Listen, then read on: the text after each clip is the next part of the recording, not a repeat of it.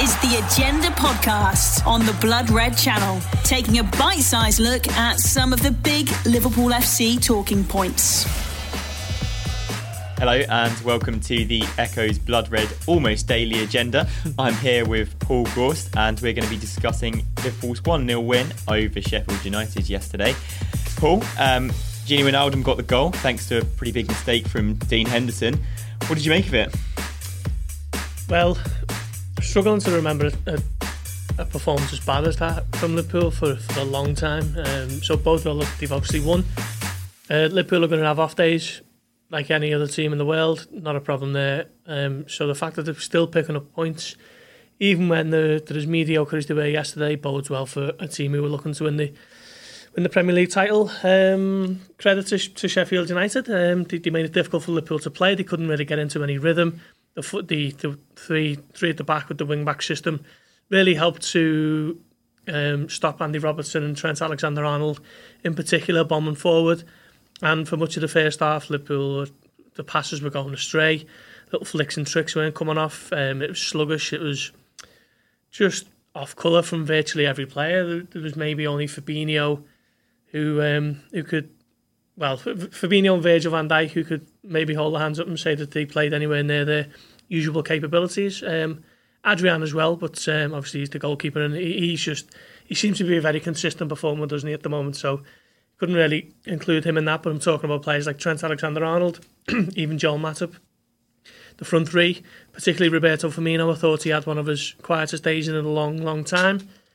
Um, and Liverpool have still managed to come away from there with, with the three points, so that that's a massive result. And you wouldn't normally look at uh, a win at Sheffield United as, as a huge result and a, a, massive moment in the season, but in the context of it, Liverpool wouldn't have won yesterday. they would have only have, have taken what would have been a, a six point um, lead up until Manchester City played Everton. They would have cut that to three, and you'd be looking at it today with City over Liverpool's shoulder and a little bit of concern there. But Liverpool have still got the five point buffer. And um, yeah, so what I would say is it wasn't a vintage performance, but uh, a massive, massive result. Yeah, certainly. I think it certainly felt like a, a crucial win for Liverpool. And as you say, it's, it's, strange when you're thinking you're looking at Sheffield United, you're not thinking, oh, that's going to be a massive win. But yeah. in terms of how it all played out, it was just a, such a big win for Liverpool. And going forward, I think that's going to play a really important part mm. for Liverpool's season. And now, obviously, Wijnaldum got the goal. Um, he doesn't obviously score for Liverpool all that much, but it just seems to be in in the, in those big moments, in those big games, in those must-win crucial times, he he comes up with the goods. Yeah, so that's his, his fourth goal away from home for Liverpool. And I know there was a record where when he played for Newcastle, he, he didn't score away from home at all. I think in his one season yeah. at Newcastle, and before his goal in Rome, which was April 2018, I think his last away goal was for Feyenoord back in ooh, 2015, maybe May 2015.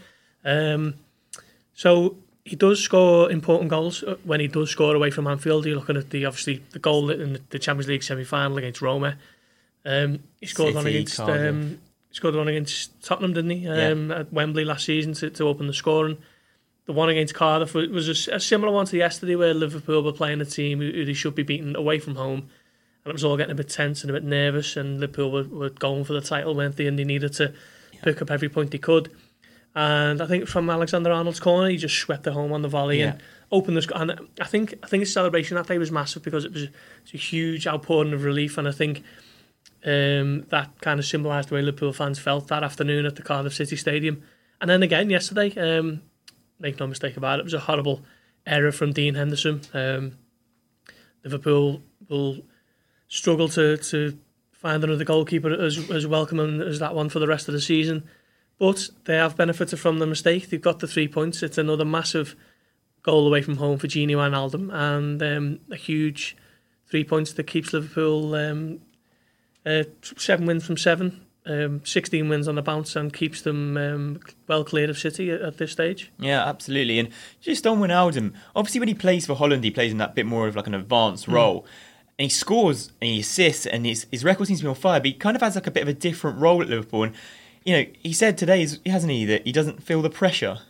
Yeah, um, we managed to, to, grab him in the mix on after the game, and, and, we obviously spoke to him for five to ten minutes, and he said he, he doesn't feel the pressure to, to, to chip in with the goals, and it's not really the midfielders' um, remit, is it? To, yeah. They're not in there to to create too much and, and score too much. It's obviously helpful when they do, and, and obviously more of it will be encouraged. But they're in the side to work hard, graft, um, get about the pitch, and just keep it ticking over and, and trying to play the front three and the fullbacks.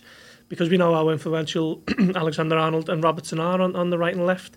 Between them, they, I think they combined with 25 assists maybe last season. And obviously the front three, are, are so many goals between those, those three over the last uh, two and a bit years. So um, the midfielders aren't in there to rack up 10 and 15 a season, but if they can chip in whenever they can, great. And um, Wijnaldum's role is different for Liverpool than it is under Ronald, Ronald Koeman at Holland. I think he's encouraged a lot more to get forward um, for his national team, break into the box and um, uses athleticism to, to cover both uh, both areas of the pitch. But with Liverpool, he's very much more about breaking up the play, keeping it simple and keeping Liverpool on the front foot as quickly as they can. And it's it's a subtle subtle role, subtle difference in, in the role, but it's uh, it's one that's clear. And um, he said himself he doesn't really feel the need to chip in because everyone is responsible for everything. Um, everyone's got a role to play, and he's just happy enough um, scoring as as and when he can.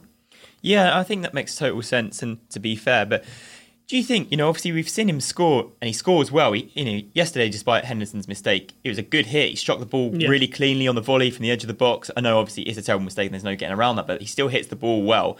And we've seen that he can score, he scores decent goals. Do you think Liverpool could perhaps use him in a different way or should use him in a different way? Or do you think it absolutely just is that's the system that works? Yeah, and I mean, I suppose you are taking a little bit away from what he can bring you going forward. He, he was a number 10 for Newcastle, wasn't he? And yeah um, I think he got to double figures in, in, his one season at Newcastle, if I'm not wrong. And um, he was certainly playing in a different role to what he does now. But um, you're sacrificing that for the greater good of the team, aren't you? And Liverpool have got uh, better players in, in the final third than, than Gini Wijnaldum in terms of creating and, and scoring. The front three alone, you know, they are what they are, the three world class talents. We all know this. So if you're sacrificing a little bit of Gini Wijnaldum's attacking output for those three, then so be it. Um, he's such a versatile player, and he can play. He can play defensive mid. He can play box to box. He can play as a number ten. Uh, very versatile midfielder, and, and um, he's one who's so important to Liverpool. But um, if he's not going to be allowed to get forward as much as maybe even he would like, then so be it. Because uh, Liverpool's system isn't um, isn't struggling too much at the moment, is it? Yeah, I think absolutely totally makes sense. And obviously, as you say, when the midfield can chip in with the goals, the assists, then mm. it's obviously more than welcomed. Another thing that I slightly wanted to touch up on or touch upon from yesterday is obviously people have called Liverpool lucky, and to be fair, they have been. But you know, Mane, Salah score their chances on another day. But yeah.